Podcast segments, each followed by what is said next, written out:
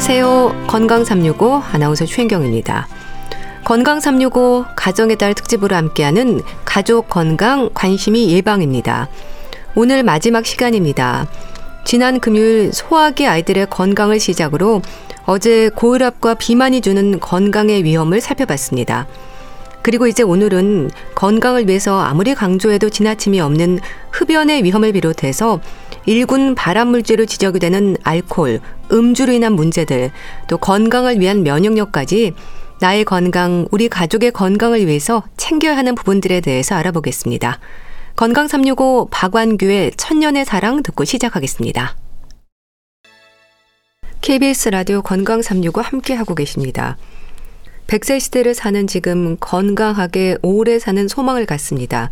건강에 대한 걱정에서 암은 빠지지 않은 부담이죠. 암을 조기 발견하는 것도 중요하고 암을 예방하는 건 더 중요할 텐데요.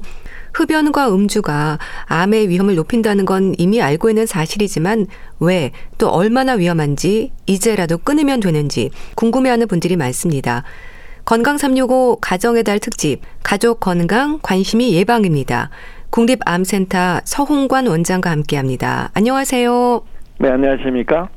원장님은 금연 전도사로 불릴 만큼 오랫동안 금연 운동을 하셨고요. 또 금주의 중요성도 강조하고 계십니다. 암 예방에 그만큼 중요하다는 의미겠죠. 아, 그렇죠. 그 우리나라 사망원인 1등이 암인데요. 예. 어, 얼마나 1등이냐면 2등, 3등, 4등을 합해도 1등이 안 될 만큼 음. 그 압도적인 1등이에요. 그래서 네. 대한민국 국민들이 어 건강하게 어, 살고 싶다라고 할 때 암을 해결하지 않으면 안 되는 것입니다. 그런데 네. 암을 해결한다고 할 때 사람들은 뭐, 아, 암 치료를 잘 받아야지 생각할 수도 있겠지만 사실은 암 치료를 받아본 분들은 아시겠지만 네. 암 치료하는 게 너무나 끔찍합니다. 음. 그리고 또 치료가 안 될 수도 있고요. 그래서 암에 안 걸리는 거, 암 예방이 가장 중요한 것입니다. 네. 원장님은 혹시 흡연의 경험이 있으신가요? 아, 이제 제가 대학을 들어갈 때 고등학교를 졸업하고 대학 들어갈 때가 1977년이었는데요. 네. 그때는 성인 남자 흡연율이 80%였고요. 어. 그래서 고등학교 졸업하면 이제 너도 이제 어른이 되었으니까 너도 담배 필 때가 됐고 술 마실 때가 되었다. 뭐 이런 분위기였어요. 그래서 음. 그 당시에 저도 당연히 그냥 고등학교 졸업했으니까 음. 그냥 선배들이 권하는 대로 술 마시고 담배 피고 했던 거죠. 그렇게 음. 했었습니다. 그 당시에는. 지금은 세상이 달라졌지만요. 네. 그럼 지금은 담배를 좀 끊으신 겁니까? 그러니까 이제 제가 그 담배를 그 당시에 11년간 피웠었는데요. 네. 내가 이제 의과대학을 졸업했기 때문에 이제 의과대학 졸업하고 레지던트가 됐어요. 예. 그런데 그때 제가 그 담배에 관해서 공부할 일이 있었습니다. 음. 그래서 이제 그 글을 쓰려고 담배에 대한 논문을 막 읽기 시작했어요. 근데 예. 흡연자니까 어 담배를 이제 살살 펴가면서 논문을 막 읽고 있었는데 어 보니까 너무나 끔찍한 거예요. 그 음. 그 담배가 일으키는 해로움이 너무나 끔찍해서 어, 담배를 그냥 그 논문 읽다가 그냥 끄는 거죠. 이건 진짜 맨정신으로 할 일이 아니다. 그리고 담배를 피우는 건 일종의 자해 행위다. 네. 왜냐하면 내 몸에다가 내 지금 우리 몸은 우리 부모님이 물려주신 건강한 몸인데 네. 어그 몸에다가 계속 발암 물질을 집어넣는 음. 이 행위야말로 얼마나 네. 그 비합리적이고 끔찍한 행위입니까? 네. 어 만약에 내 아들이 내 딸이 몸에다가 발암 물질을 매일 넣고 있다면 아. 이 부모 심정이 어떻겠습니까? 음. 어, 당연히 절대로 안 된다고 생각하시지 않겠어요? 그런데 저는 그 생각을 한 거예요. 음. 야, 진짜 내 몸에다가 발암 물질을 넣는 거라면 이건 정말 끔찍하다. 그것도 매일 하루에 수십 번씩. 이건 정말 잘못된 거라고 생각을 해서 음. 담배를 끊었던 것입니다. 음. 그러니까 얼마나 안 좋은지를 실감하신 거네요. 네, 그렇죠. 그런데요, 원장님이 오랫동안 금연 운동을 이어가는 것도 영향이 있을 텐데요. 네네. 흡연이 그렇게 얼마나 해로운지 많은 분들이 다 아십니다. 네. 하지만 술은 적당한 음주라는 말로 어느 정도는 좀 괜찮지 않을까 생각을 하는데 어떨까요? 그러니까 그게 아주 잘못된 생각이에요. 예. 담배가 해롭다는 건 지금 여러 많은 사람들이 알잖아요. 예. 그런데 그것도 저절로 알았던 것도 아닙니다. 이제 담배가 해롭다는 것도 많은 사람이 노력해서 알게 되었는데 예. 음주의 해로움은 지금 현재 제대로 알려지지도 않았어요. 그런데 그게 제일 중요한 게 뭐냐면 예. 술도 발암 물질이라는 것입니다. 음.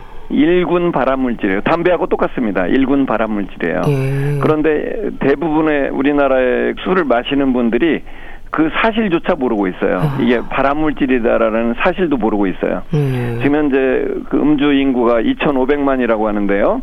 이분들이 그런 사실도 모른다는 것 자체가 큰일 날 일이고요. 예. 그래서 이거를 이제 어 제가 알리고 싶어 하는 것이죠. 예.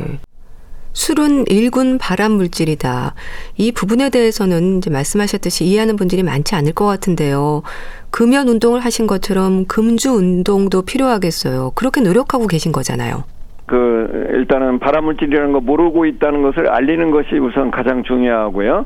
그래서 그리고 또 하나의 굉장히 큰 문제가 뭐냐면 네. 술은 담배와 달리 약간 마시는 것이 도움이 된다. 어, 유익하다 이런 그 잘못된 개념이 있는 거예요. 네. 예전에 그런 오해가 있었습니다. 음. 술을 약간 마시면 심장 질환을 좀 적게 일으킨다라는 그런 잘못된 오해가 있었어요. 네. 그런데 술을 마시면 심장 질환이 약간 줄어드는 그런 흔적은 있습니다. 지금도. 그런데 이게 발암 물질이기 때문에 암을 일곱 종류의 암을 일으켜요. 네. 그리고 암만 일으키는 게 아니라 술 마시면은 간도 나빠지죠. 또 사고도 많이 나죠. 음주 운전에다가 무슨 폭행 사고, 뭐 폭행을 당하기도 하고 폭행하기도 하고 음. 이런 피해가 어마어마하게 많은데요. 그래서 그걸 계산을 다 해보면 음. 소량의 음주도 해롭다는 것이죠. 그래서 음. 세계 보건기구는 이미 선언을 했어요. 최고의 그 건강에 가장 좋은 음주 양은 제로다. 음. 이렇게 이미 선언을 했습니다. 예. 그래서 어 이제 적정 음주라는 건 없다. 적정 음주가 있다면 그것은 제로이다. 이렇게 이미 발표를 했습니다. 예. 그런데 대한민국 국민들이 그걸 모르고 있는 것입니다. 음. 그러니까 한두 잔의 술도 술의 종류와 상관없이 음주는 한 잔도 삼가야 한다는 말씀이신 거죠? 그렇죠. 그리고 그 사람들이 아 포도주는 그 안에 무슨 좋은 성분이 있어서 건강에 좋다든지 무슨 뭐 막걸리는 괜찮다든지 이런 생각을 하는 것입니다. 그런데 음. 그게 다 잘못된 생각이에요. 음. 그러니까 아무리 좋은 게 있다 하더라도 거기다가 발암물질하고 독성물질을 같이 섞어서 마시면 안, 안 되잖아요. 음. 그런데 포도주에 뭐 뭐가 좋다 하는 게 아주 그 미량 성분들이거든요. 음. 그런데 거기에다가 발암물질을 섞어버리면 아무것도 아니라는 거죠. 음. 그래서 그 술에 있는 좋은 성분이 혹시 있다 하더라도 그냥 무조건 해롭다는 것을 아셔야 됩니다. 음. 그렇게 흡연과 음주가 암 발생 위험을 높이는 발암 물질이라는 걸 생각을 할 때 흔히 흡연은 폐암, 후두암 정도로 생각을 하고 술은 간암을 떠올립니다. 근데 흡연과 음주는 우리 몸의 모든 암에 영향을 미치는 건가요? 그렇죠. 그 흡연을 하게 되면요. 우리 몸에서 약 30종류의 암을 일으켜요. 네.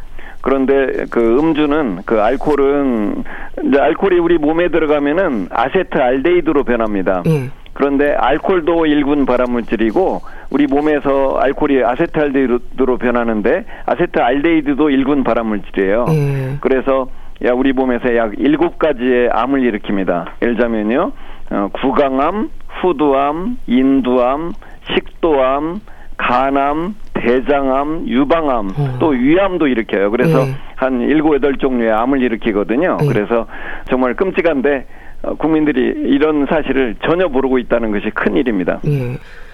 암 발병률이 해마다 늘고 있지 않습니까? 우리나라 네네. 사망 원인 1위가 암인데요. 그렇죠. 특히 고령 사회를 사는 지금 암 환자도 늘어날 텐데 그럼 예방을 위한 방법이라고 한다면 금연, 금주를 비롯한 생활 습관이 답일까요?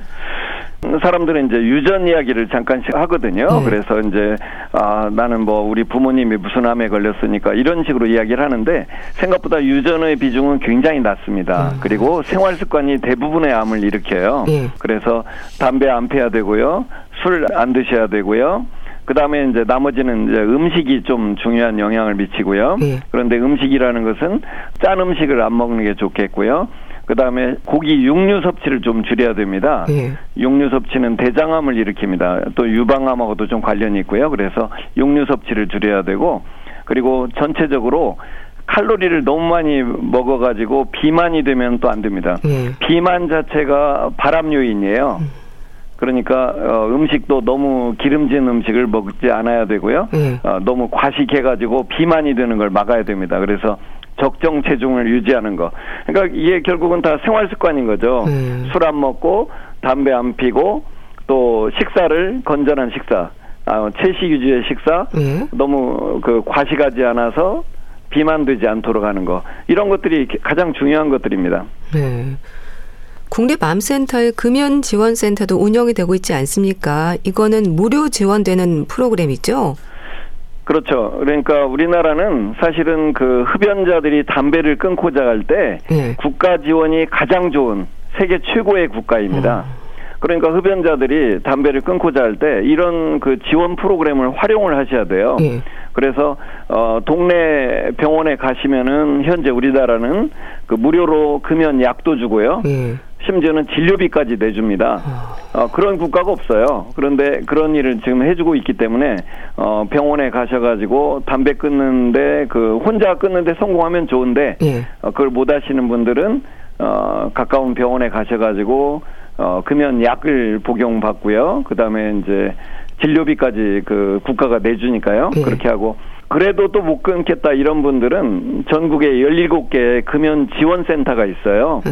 거기는 그 4박 5일 동안 그러니까 월요일에서 뭐 금요일까지 이렇게 입원해 가지고 담배를 끊는 거예요. 예. 근데 이것은 어 심지어는 입원하면은 그 건강 검진도 해 줘요. 어. 뭐폐 CT 사진도 찍어 주고요. 예. 그래서 건강 검진도 해 주고 교육도 시켜 주고 약도 주고 하는 어 1인당 100만 원 이상 되는 프로그램입니다. 예. 근데 이걸 다 무료로 해 줘요, 지금. 음. 그러니까 어, 이런 프로그램을 있는데 이런 국가가 없거든요. 네. 그런데 흡연자들이 왜 이걸 사용을 안, 할, 안 하겠습니까? 이건 네. 꼭 쓰셔야 됩니다. 네. 그리고 국립암센터도 어, 현재 그 금연지원 센터가 있어가지고 운영하고 있고요.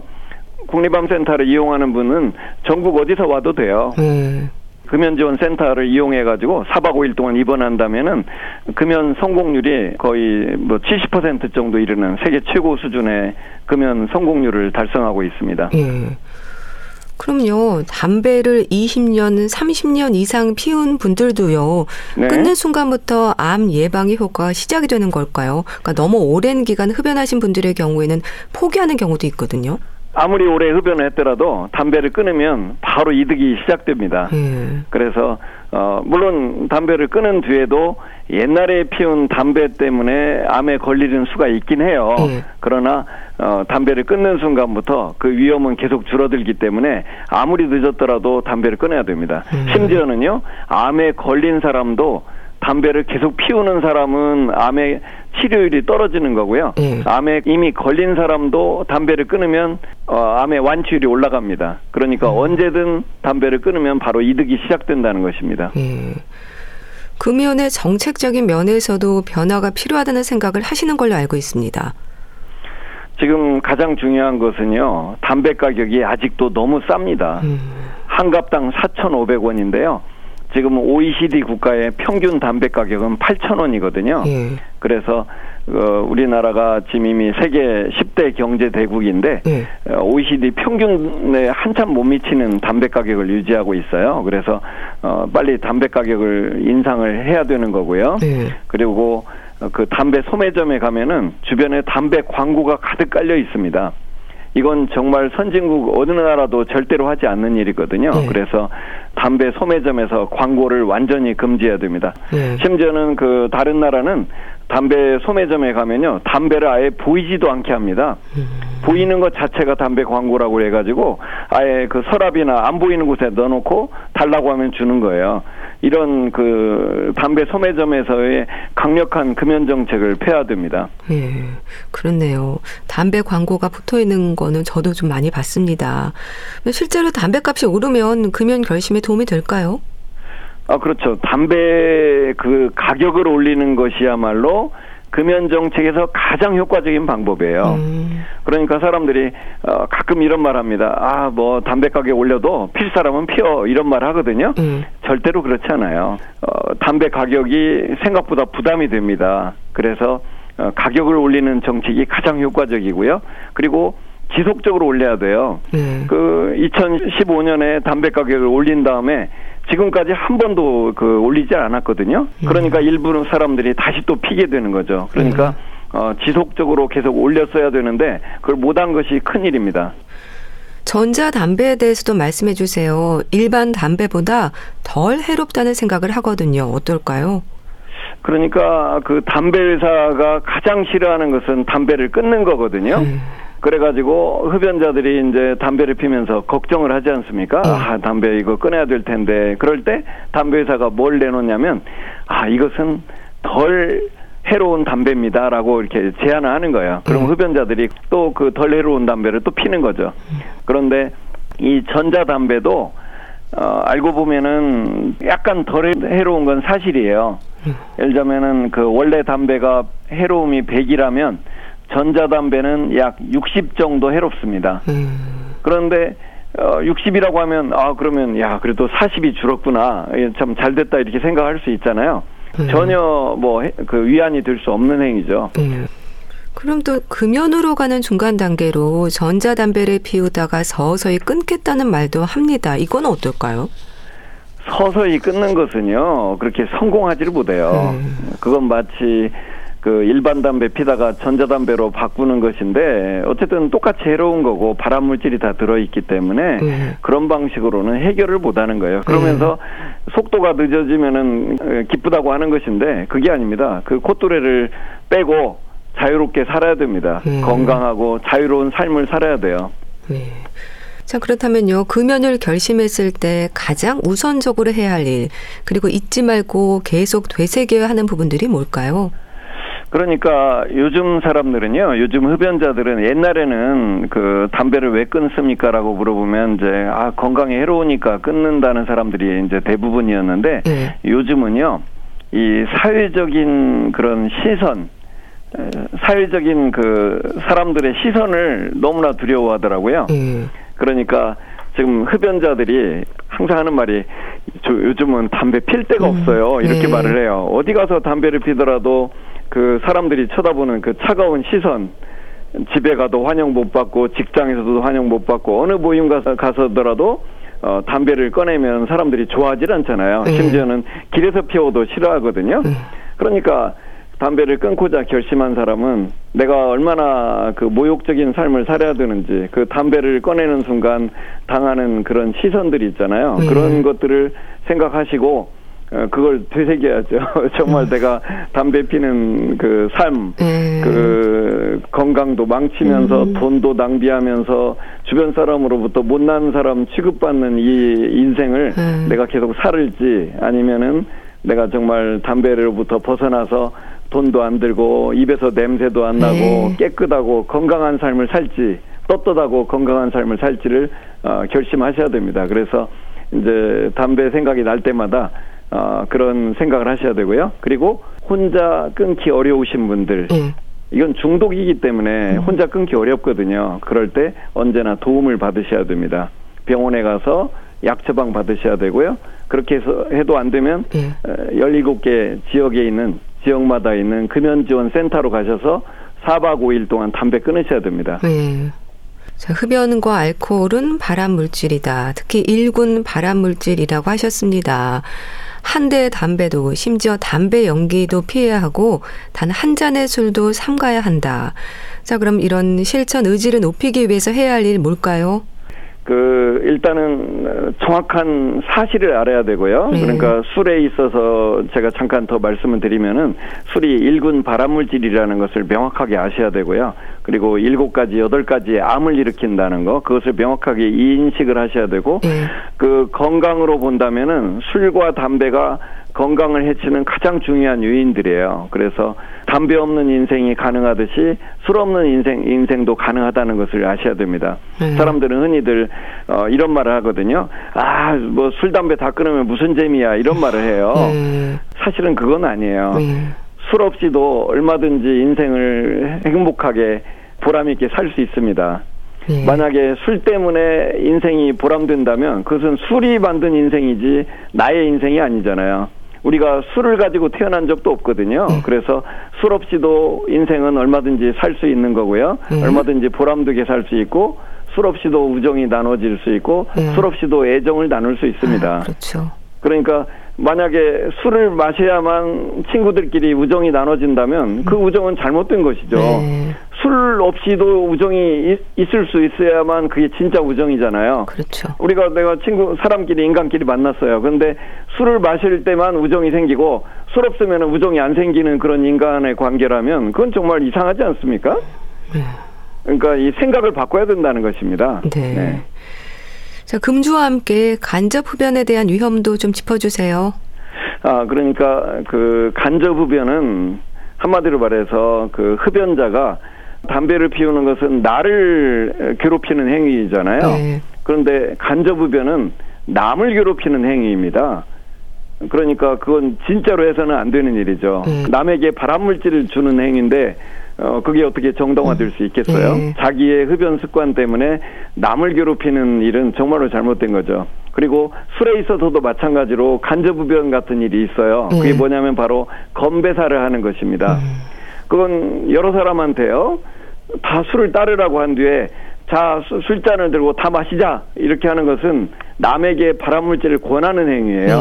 네. 그래서 저는 담배에 있어서 간접흡연 피해를 남에게 주면 안 되듯이 어, 술을 좋아하는 사람들이 남들에게 술을 잔을 들도록 한 다음에 네. 술을 마시도록 권하는 이 건배사는 잘못된 행위라는 겁니다. 남에게 발암물질을 권하는 행위이기 때문에 이것은 잘못된 거예요. 그래서 앞으로 우리가 음주 문화에 있어서 네. 건배사를 권하는 행위는 음. 앞으로 이제 금지해야 됩니다. 네, 말씀 잘 들었습니다. 국립암센터 서홍관 원장과 함께 했는데요. 말씀 감사합니다. 네, 감사합니다. KBS 라디오 건강 365 함께 하고 계신데요. 이용주의 세월의 시 듣고 다시 오겠습니다.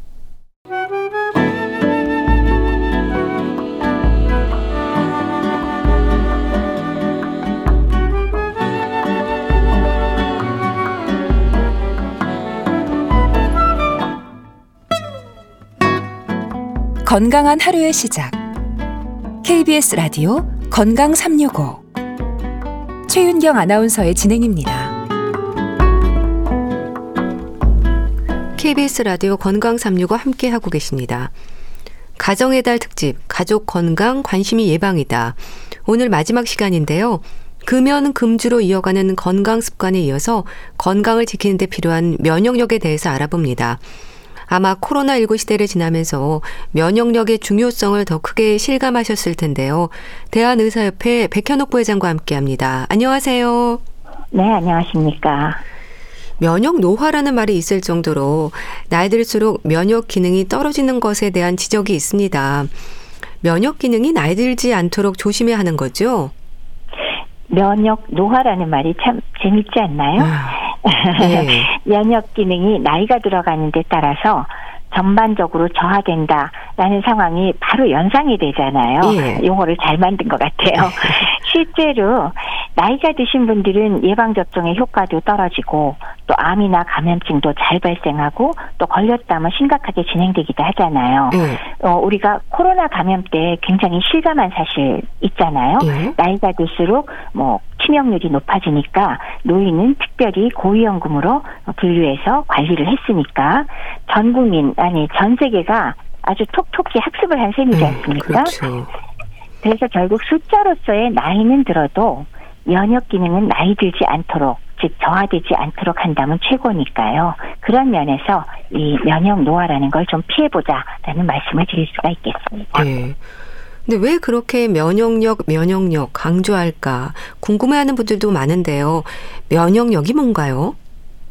면역이라는 거는 우리 몸이 스스로를 보호하기 위해서 외부 인자에 대해서 방어하는 현상을 말하죠. 네. 근데 그 외부 인자는 다양합니다. 보통 뭐 미생물, 바이러스나 세균이 가장 흔하고요. 그것 외에도 화학 물질이나 뭐 약이나 이런 원래 내 몸의 것이 아닌 모든 물질을 총칭하게 되죠. 네. 그러니까 면역 체계는 감염이나 질병으로부터 일종의 신체를 보호하는 인체의 자연 방어 시스템이다. 그래서 일생 동안 건강을 유지하는 데 필수다라고 말씀을 드리겠습니다. 네. 그럼 면역 기능이 떨어지면 전신 건강으로의 위험이 높아지는 건가요? 그럼요. 음. 우리 몸을 보호하는 면역 체계를 담당하는 조직과 세포들의 기능이 떨어지면 예. 당연히 면역력이 떨어질 거고요. 이럴 경우에 어느 한 곳만의 문제가 아니죠. 전신적으로 취약하게 되고 그렇게 되면은 어느 스스로 가장 취약한 곳에 문제가 발생을 합니다. 예를 들면 세균이나 바이러스로 인해서 뭐 헐페스 구내염이 생길 수도 있고요. 네. 피부가 약할 때는 피부에 봉화진염 아니면 여성의 경우 질염도 생길 수 있고 네. 대상포진 또 아주 유명하고요. 음. 또 그것만이 아니라 잦은 설사나 보통이 복통이 유발될 수도 있고 감기가 자주 걸리거나 예. 피로감 이런 게 동반되기도 쉽고 그것뿐만이 아니라 중증 폐경, 암 같은 심각한 질병도 전환되기가 매우 쉬운 거죠. 예. 그러니까 암을 비롯해서 자가 면역 질환, 뭐 알레르기 질환, 또 감염증의 위험도 높아지는 건데요. 심지어 예방 접종 효과도 떨어진다고 들었습니다. 맞아요. 정상적인 방어력이 저하되니까 감염증을 포함한 암이나 여러 가지 질환의 발병 가능성 물론 높아지는데요. 예. 거기에 대해서 우리가 예방 접종이라고 하는 거는 사실은 감염 질환을 예방하기 위해서 하잖아요. 예. 근데 그 예방 접종 자체가 몸의 면역 반응을 적절하게 자극을 해서 방어 항체를 형성하는 것이 주 목표인데 당연히 어, 젊은 연령보다는 나이 많은 분들이 면역력이 떨어지니까 그 예방 접종 반응이 떨어지면서 접종 효과가 떨어진다. 뭐 이렇게 되는 건 당연하지 않을까요? 네. 우리가 코로나19를 지나면서 면역력의 중요성을 실감한 분들 많을 텐데요. 내가 면역 기능이 정상인지 문제가 있는지는 어떻게 알 수 있을까? 이것도 고민입니다. 감기로 고생을 하거나 유난히 피곤할 때도 면역력을 의심하게 되거든요. 맞아요. 특히나 뭐 최근 코로나19 발생으로 어떤 면에서는 면역력이 전 세계인의 최대 건강 관심사로 떠오른 면이 좀 있지요. 예. 그리고 그렇게 됐기 때문에 어 일반인들도 전부 다 감기나 아니면 내가 피로감이 매우 심하다. 그럼 바로 아, 나 면역력 문제가 음. 아닌가? 예. 예전보다 훨씬 민감해지기도 하고요. 근데 실제 면역력이 떨어지는 거 맞습니다. 이런 아, 경우에. 예. 네. 그래서 이러한 감염과 질병은 또 실제로 젊은 세대에 비해서 아까 말씀드렸듯이 노인층에 더 많은 영향을 끼치겠죠. 면역력이 떨어지는 경향이 있으니까. 예. 그거 진짜냐? 음. 여러 가지 연구를 해보니까 70세 이상의 노인들이 인플루엔자 같은 독감 같은 감염에 굉장히 취약하고 네. 독감 예방 접종을 했더니 효과도 떨어지는 거 우리가 실제로 볼 수가 있었고요. 코로나 19 때에도 감염 때 중증에 이르는 가장 중요한 위험 인자가 뭐였죠? 바로 나이였습니다. 음. 왜, 그, 왜, 2022년도에 왜 우리나라에서 나왔던 그 결과에 의하면은, 왜, 코로나 기준의 치명률이 20대에서는 0.01%. 예. 굉장히 적죠. 예. 근데 40대로 가면 0.1%. 아직도 적고요. 예. 60대는 1%. 뭐, 이게 좀 올라갔는데, 아, 예. 80대가 되면 10%로 크게 아. 높아지잖아요. 그러니까 이런 것들이 다 면역력과 연관되는 그런 내용이 되겠습니다. 예. 또 계절적으로도 너무 덥거나 너무 추울 때도 면역력을 챙겨야 한다고 하잖아요. 근거가 있는 건가요? 실제로 왜 계절적으로 왜 어, 환절기라든지 이럴 때 몸이 급격한 기온 변화에 적응하려면 많은 에너지를 소모해야 하지 않습니까? 네. 그렇게 되면은 그 과정에서 면역 세포나 조직에 할당되는 에너지가 아무래도 좀 줄어드니까 조금 더 환절기에는 면역력이 쉽게 저하될 수 있다. 이렇게 말씀드릴 수 있겠네요. 네. 또 대상포진으로 고생할 때도 가장 먼저 지적이 되는 게 면역력이지 않습니까? 맞아요. 예. 대상포진은 어릴 때 왜 수두에 걸리고 난 후에 이 수두 바이러스가 무증상으로 몸에 잠복해 있습니다. 예. 그러다가 어느 순간 면역력이 떨어졌을 때 그 바이러스가 활성화되면서 발병을 하는 게 대상 포진이거든요. 그래서 신경을 타고 나와서 피부에 발진을 일으키고 그다음에 아주 심한 통증이라든지 수포가 동반되는데 바로 그 주된 원인은 뭐다? 면역력 저하다라고 네. 할수 있는 거죠. 네. 그래서 당연히 면역력 저하된 노인이 걸리기도 음. 쉽고 그 외에 면역 억제제나 혹은 스테로이드를 오랫동안 복용하는 분들은 면역력이 약화되니까 역시 대상포진의 발병률이 높아집니다. 네. 그 우리가 건강 검진을 하고 나면요. 내 몸의 건강 상태에 대해 설명을 해 주잖아요. 여러 가지 건강 수치들도 확인할 수가 있는데 특히 면역력과 관련해서 눈여겨 볼 수 있는 수치들이 있을까요? 그러니까 흔히 검사하는 것 중에서는 면역력하고 알 수 있는 게 없을까 사실 궁금하죠. 네. 그래서 쉽게는 가장 기본적으로 하는 혈액 검사를 할 때 혈액 내 백혈구가 면역력의 제1선이니까 백혈구의 숫자가 저하됐는지 특히 림프구가 감소하지 않았는지 볼 수는 있습니다. 네. 근데 사실은요. 건강검진에서 요 숫자만으로 똑 부러지게 아이고 내뭐 면역력 떨어졌구나 그렇게 답을 알게 되기는 쉽진 않아요. 음. 그래서 최근에는 면역 표지자로서 NK 세포라는 것의 활성도 검사가 좀 더 일상화된 경향이 있습니다. 네. 그 NK 세포 활성도 검사라는 거는 내 몸의 면역 상태를 확인할 수 있는 검사인 건가요? 그런 셈이죠. 이 NK cell 세포라는 거는 natural killer cell, 자연 살해 세포거든요. 네. 그 NK 세포의 활성도 검사는 어, 이 세포들이 바이러스 감염이나 암 발생에 굉장히 민감하게 반응해서 인터페론 감마라는 사이토카이니까 염증성 물질이죠. 네. 그것을 분비하게 되는데 적절한 자극을 줘서 이게 얼마나 잘 분비하는지 그 능력을 평가하는 검사죠. 음. 현재 뭐 위암이나 전립선암, 췌장암, 유방암 같은 암 진단에서 사용할 경우에는 네. 국민건강보험 급여 적용도 받을 수 있는 그런 검사입니다. 음, 그러니까 NK 세포 농도를 확인하는 건가요? 세포 자체의 개수나 농도라기보다는요. 네. NK 세포가 염증성 물질인 인터페론 감마를 얼마나 분비하는지 평가를 하게 됩니다. 음. 그래서 우리가 활성도 검사라고 부릅니다. 네. 그럼 그 NK 세포 활성도 검사는요, 동네 병원에서도 확인할 수 있는 건가요? 의뢰를 하면은 가능하긴 합니다만은 사실은 NK 세포의 활성도 검사는 혈액을 채취해서 약간 관리 과정이 까다롭습니다. 음. 그래서 어디나 다 하지는 않아요. 그래서 만약 검사를 하고 싶으시면 미리 연락해 보시고 그곳에서 검사가 가능한지 예. 확인을 하고 가보시는 게 좋겠습니다. 예. 그럼 또 이 NK 세포 수치가 너무 낮으면 암 발생 위험이 높다는 말도 근거가 있으니까 암 검사를 받아봐야 한다고 하던데요. 암이 진단된 사람과 건강한 사람을 비교를 해봤더니 NK세포의 활성도가 500 미만으로 낮은 경우가 현저히 더 많았다는 결과가 나와 있습니다. 예. 그리고 어, 건강한 사람에서도 실제로 NK세포 활성도가 낮게 측정되는 경우도 없지는 않습니다. 음. 그래서 이 NK세포 활성도가 떨어져 있다는 것은 현재 몸에 암이 있다는 것은 아니고요. 몸에 암이 있을 확률이 높다라는 예. 것은 우리가 추측해 볼 수가 있고요. 예. 그렇기 때문에 검사를 해서 어, NK 세포 활성도가 떨어져 있다 그러면은 암 검진 좀 받아보십시오라고 말씀을 드릴 수 있겠고요. 예. 그렇지만 뭐 너무 걱정은 마시고 음. 일종의 건강 관리를 위해서 암 예방 같은 건강 관리를 위한 지표로 생각을 하시고 너무 낮다 그러면 검사를 좀 받아보자 이 정도로 받아들이시면 될 것 같습니다. 예. 그런데도 수치가 정상이어도 안심할 수 없다면서요. 맞아요. 암 환자의 경우에도 사실 일부는 NK세포 활성도가 정상인 경우도 있거든요. 음. 그렇기 때문에 NK세포 활성도가 정상이라고 해서 무조건 나는 뭐든지 건강하고 또 암 검진을 안 해도 돼라고 말할 수는 없는 거죠. 네. 검진은 정기적으로 우리가 받아 주셔야 됩니다. 우리가 면역력을 높인다, 키운다는 표현을 하잖아요. 뭘 어떻게 해야 할까? 잘 먹고 잘 자는 것만으로는 안 되는 건가 생각이 많아지는데 어떨까요?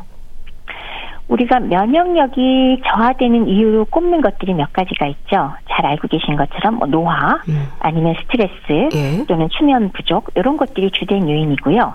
일교차가 심한 환절기 같은 계절적인 요인이라든지 뭐 미세먼지 같은 환경적인 요인도 영향을 줄 수가 있거든요. 네. 당연히 스트레스가 심하거나 수면이 부족하면은 피로감이 누적되고요. 음. 그런 상황에서 면역계 기능 약화되는 건 당연하지요. 그리고 미세먼지가 많거나 비위생적인 생활 환경에서 네. 그만큼 외부 병균에 노출될 가능성도 높아지고요. 근데 그것 외에도 음식도 면역력하고 관련이 굉장히 높습니다. 그래서 네. 가공식품, 즉 식품 첨가물이 많거나 뭐 설탕 함량이 높은 탄산음료를 좋아한다거나 아니면은 뭐 포화 지방산이 매우 높은 기름진 음식 등을 네. 장기간 지속해서 섭취한다면 역시 면역력이 아, 약화될 수가 있다는 건 뭐 다 아실 거고요. 그거 외에 뭐 건강식으로 알려진 지중해식 식단을 하면 노화 관련 염증 지표도 낮아지면서 노쇠 위험성을 줄이니까 면역력을 좀 강화시킬 것이다 네. 하는 것으로 알려져 있습니다. 그리고 실제로 규칙적인 운동을 한 그룹이 음. 노화된 T 세포 수가 적고 예방 접종에도 항체가 더 많이 형성되는 그러니까 면역 노화를 변화시킨다는 연구 결과도 있고요. 네. 그것 외에 흡연, 과도한 음주, 비만 또는 면역 불균형 같은 것도 여러 가지 면역과 연관되는 그런 질환을 유발하게 되겠죠. 네. 일단 영양의 경우에는요. 이제 말씀 주셨던 NK 세포 활성도가 떨어진 경우에 아연과 비타민 D 결핍이 동반된 경우가 많다는 건 맞는 얘기인가요? 아연은 호흡기 상피세포를 포함해서 점막 강화에 필수인 영양소고요. 항산화 네. 효과가 있습니다. 그래서 실제로 어, 어, 지난 3년간 코로나19 감염 환자에게 아연 보충제를 줬더니 면역력 측정의 기준이 되는 림프 구수도 증가하고 네. 염증 수치도 감소하고 사망률도 감소하더라. 그런 음. 것들이 보고가 되었고요. 또 비타민 D도 역시 면역에 굉장히 중요하거든요. 네. 그래서 어, 바이러스 등의 외부 위험 인자를 무찌르는 T세포와 항체를 생성 하는 B세포의 생성을 촉진한다. 네. 그렇기 때문에 비타민 D가 충분할 경우에 역시나 코로나19 때 감염 정도가 약하고 그다음에 중증도가 떨어지더라 하는 보고도 나와 있습니다. 네. 그러니까 매우 중요한 거죠. 그 아연과 비타민 D가 함유된 식품들은 어떤 게 있을까요? 아연은 제일 유명한 게 굴이죠. 아. 그래서 굴과 어패류가 제일 유명하고요. 예. 붉은색 고기에도 많고 그 외에 계란이나 콩, 유제품, 정제하지 않은 통곡물 여기에 아연이 풍부하고요. 비타민 D는 우유나 치즈 그리고 양파, 계란 노른자, 어유, 고등어, 정어리, 예. 그다음에 새우나 랍스터, 조개류 같은 것에 많이 들어 있습니다. 예. 또 견과류도 챙겨야 하고요. 이것저것 강조가 되는 게 많은데요. 영양소에 대한 이해랄까요? 어떻게 생각하고 실천하면 될까요? 한마디로 얘기한다면 사실은 다양한 식품을 골고루 먹는 것이 기본이 되겠습니다. 네. 그리고 신선한 식품이 더 좋을 거고요. 그 중에서도 섬유질 풍부한 통곡물과 그다음에 항산화제가 풍부한 과일 채소 충분히 드시면 좋겠죠. 네. 그리고 드실 때 천천히 잘 씹어 드시면 뭐 위장에도 부담을 덜어주고 흡수율도 좋아지고 그 중에 조금 전에 말씀드린 통곡물의 경우는 비타민과 미네랄이 풍부하니까 네. 그 자체가 또 면역력 개선에 도움이 될 거고요. 브로콜리나 이런 녹상, 녹황색 채소 또한 강력한 항산화제 효과가 있고 대사 발성에 도움이 되니까 면역력에 도움이 됩니다. 예. 운동에 대해서도 짚어주세요. 노동과 운동은 다르다는 말도 하고 또 적당하고 적절한 운동이 중요하다고 하는데 이게 쉽지가 않거든요. 그렇죠. 네. 그래서 왜 어떤 분들은 운동 하시나요? 그러면 아 나는 몸을 많이 쓰는 일을 네. 해서 운동은 너무 많아요. 그런데 음. 물론 뭐 책상 앞에 앉아 있는 거하고는 또 다른 의미의 신체적인 활동은 있는 거지만 일반적으로 운동과 대비해서 노동이라면 일단 내가 저기 적절하게 하고 내가 쉬고 싶을 때 쉬지를 못하잖아요. 네. 그런 면에서 오히려 손상될 가능성이 있고요. 또 어, 노동의 경우는 자세가 내가 원하는 자세대로 하지 않을 때가 많잖아요. 네. 자세 문제, 음. 또 근육보다는 오히려 관절에 무리가 갈 때가 더 많아질 수 있고요. 또 정신적으로 좀 지친 상태에서 할 때도 많으니까 노동은 아무래도 좀 손상 가능성이 높아서 완벽하지 않다. 그래서 운동을 역시 해야 되는데 네. 적당하고 적절한 운동 강도와 양이 중요하다라고 항상 말씀드리고요. 여러 가지 얘기가 있지만 제가 항상 쉽게 드리는 말씀이 있죠. 네. 주 150분 정도, 요거 음. 하루 30분씩 닷새가 되겠죠. 그리고 어, 어느 강도냐, 약간 땀이 날 정도의 숨이 조금 가쁠 정도의 중간 정도 강도의 운동을 저희가 권하고 있습니다. 네. 그럼 운동을 하면요, 면역력을 조절하는 물질들이 분비가 되는 건가요?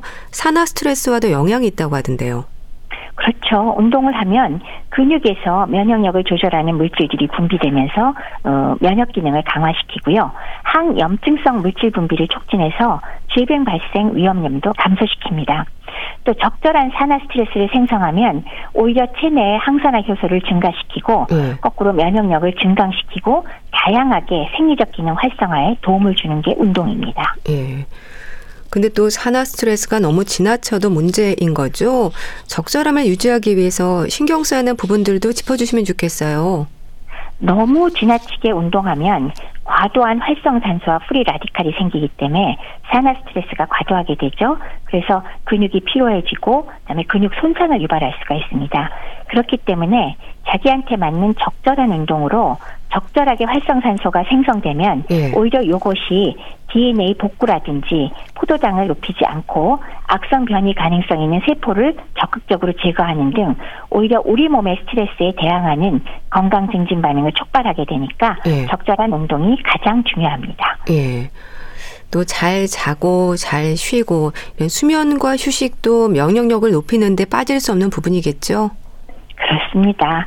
규칙적 운동만이 아니라 건강한 식사, 그리고 충분한 휴식, 숙면으로 스트레스를 관리하여야 면역력도 지켜지겠죠. 예. 특히나 우리 몸에 장시간 누적된 스트레스는 면역력에 상당히 악영향을 끼치는데요. 예. 그 중에서도 우리가 왜 스트레스 척도를 가늠하는 호르몬이 하나 있어요. 코티졸. 아. 그게 과다 분비될 때는요.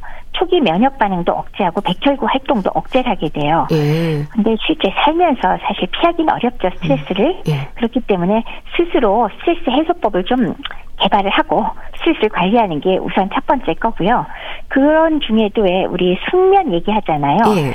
아무래도 자는 동안에 낮에 활동으로 쌓인 피로도 풀고 기력과 에너지를 재충전하는 시간을 갖게 되는데 이 과정이 제대로 이루어지지 않으면 역시 면역력이 저하되는데 그럼 얼마큼 자야 적당하냐? 네. 면역력을 잘 유지하려면 하루에 한7 내지 8시간 음. 정도 깊이 잘 수 있다면 가장 바람직하겠습니다. 네. 잠깐씩 낮잠을 자는 것도 도움이 되나요? 만약에 밤에 깊이 못 잤다면 짧은 낮잠으로 수면 시간 보충하는 것도 도움이 되는데 다만 너무 오래 자는 거 별로 도움이 안 되거든요. 밤에 오히려 잠도 못 자게 되기 때문에 예. 보통 낮잠을 주무신다 그러면 30분 미만으로 하시는 것을 권해드립니다. 예. 면역력을 높이고 유지하기 위해서 내 몸 상태를 살펴하는 부분들 지금이라도 살펴보면 좋을 텐데요. 뭘 확인해야 될까요?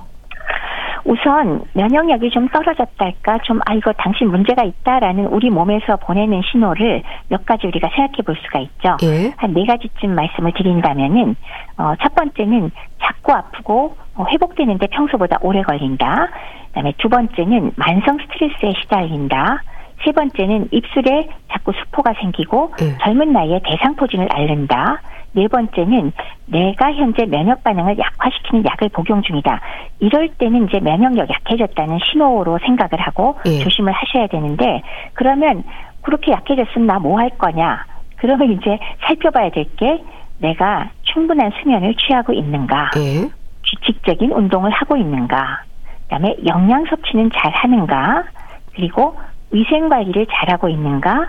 스트레스 해소 등의 기본적 습관이 잘 유지되는가 하는 것들을 관리해 줄 필요가 있겠죠. 예. 거기에 이제 조금 더 보탠다면은 긍정적인 마음가짐, 그 다음에 평소에 물을 좀 충분히 섭취해서 탈수가 되지 않도록 하는 것, 그 다음에 장 건강을 유지하기 위해서 유산균이나 발효식품을 섭취하는 것, 그리고 식물성 파이토케미칼 섭취를 위해서 여러 가지 색상의 채소나 과일을 먹는다거나 네. 규칙적인 생활 습관을 유지하는 것 이런 것들이 바로 면역력을 유지하고 건강하게 사는 방법이라고 할 수 있겠습니다. 네.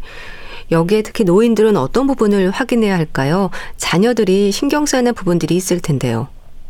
우선은 좋은 생활 습관을 갖고 있는가는 옆에서 좀 지켜보시면서 수면이라든지 운동이라든지 식사 장만 같은 걸 잘 해드려야겠죠. 네. 그리고 손을 자주 씻고 그다음에 요새 같은 경우에 요새 마스크가 꼭 해야 되는 건 아니지만 역시 밖에 나가거나 아니면 사람이 많은 곳에 갈 때 마스크 끼는 것 같은 건 여전히 신경을 써드리는 게 좋을 것 같고요. 예. 그다음에 이제 영양 섭취 측면에서 나이가 드시면 사실은 상당히 편식 비슷하게 드시는 것만 드시거나 갑자기 양이 부족하거나 할 때가 있어요. 예. 그래서 어, 어른들의 왜 영양 섭취에서 항상 강조하는 일단 적정량의 단백질 섭취를 위해서 어, 단백질 식품을 일정량 꼭 드시고 그러면서 여러 가지 미네랄을 포함한 영양소가 부족하지 않도록 말씀드렸다시피 색깔 있는 채소 충분히 드시는 것 이런 것들이 아주 필요하고 옆에서 챙겨드릴 만한 일이 되지 않을까 싶습니다. 네. 대한의사협회 백현옥 부회장과 함께했는데요. 말씀 감사합니다. 네, 고맙습니다. 조용필의 그대 발길 머무는 곳에 보내드리면서 인사드릴게요. 건강365 아나운서 최인경이었습니다. 고맙습니다.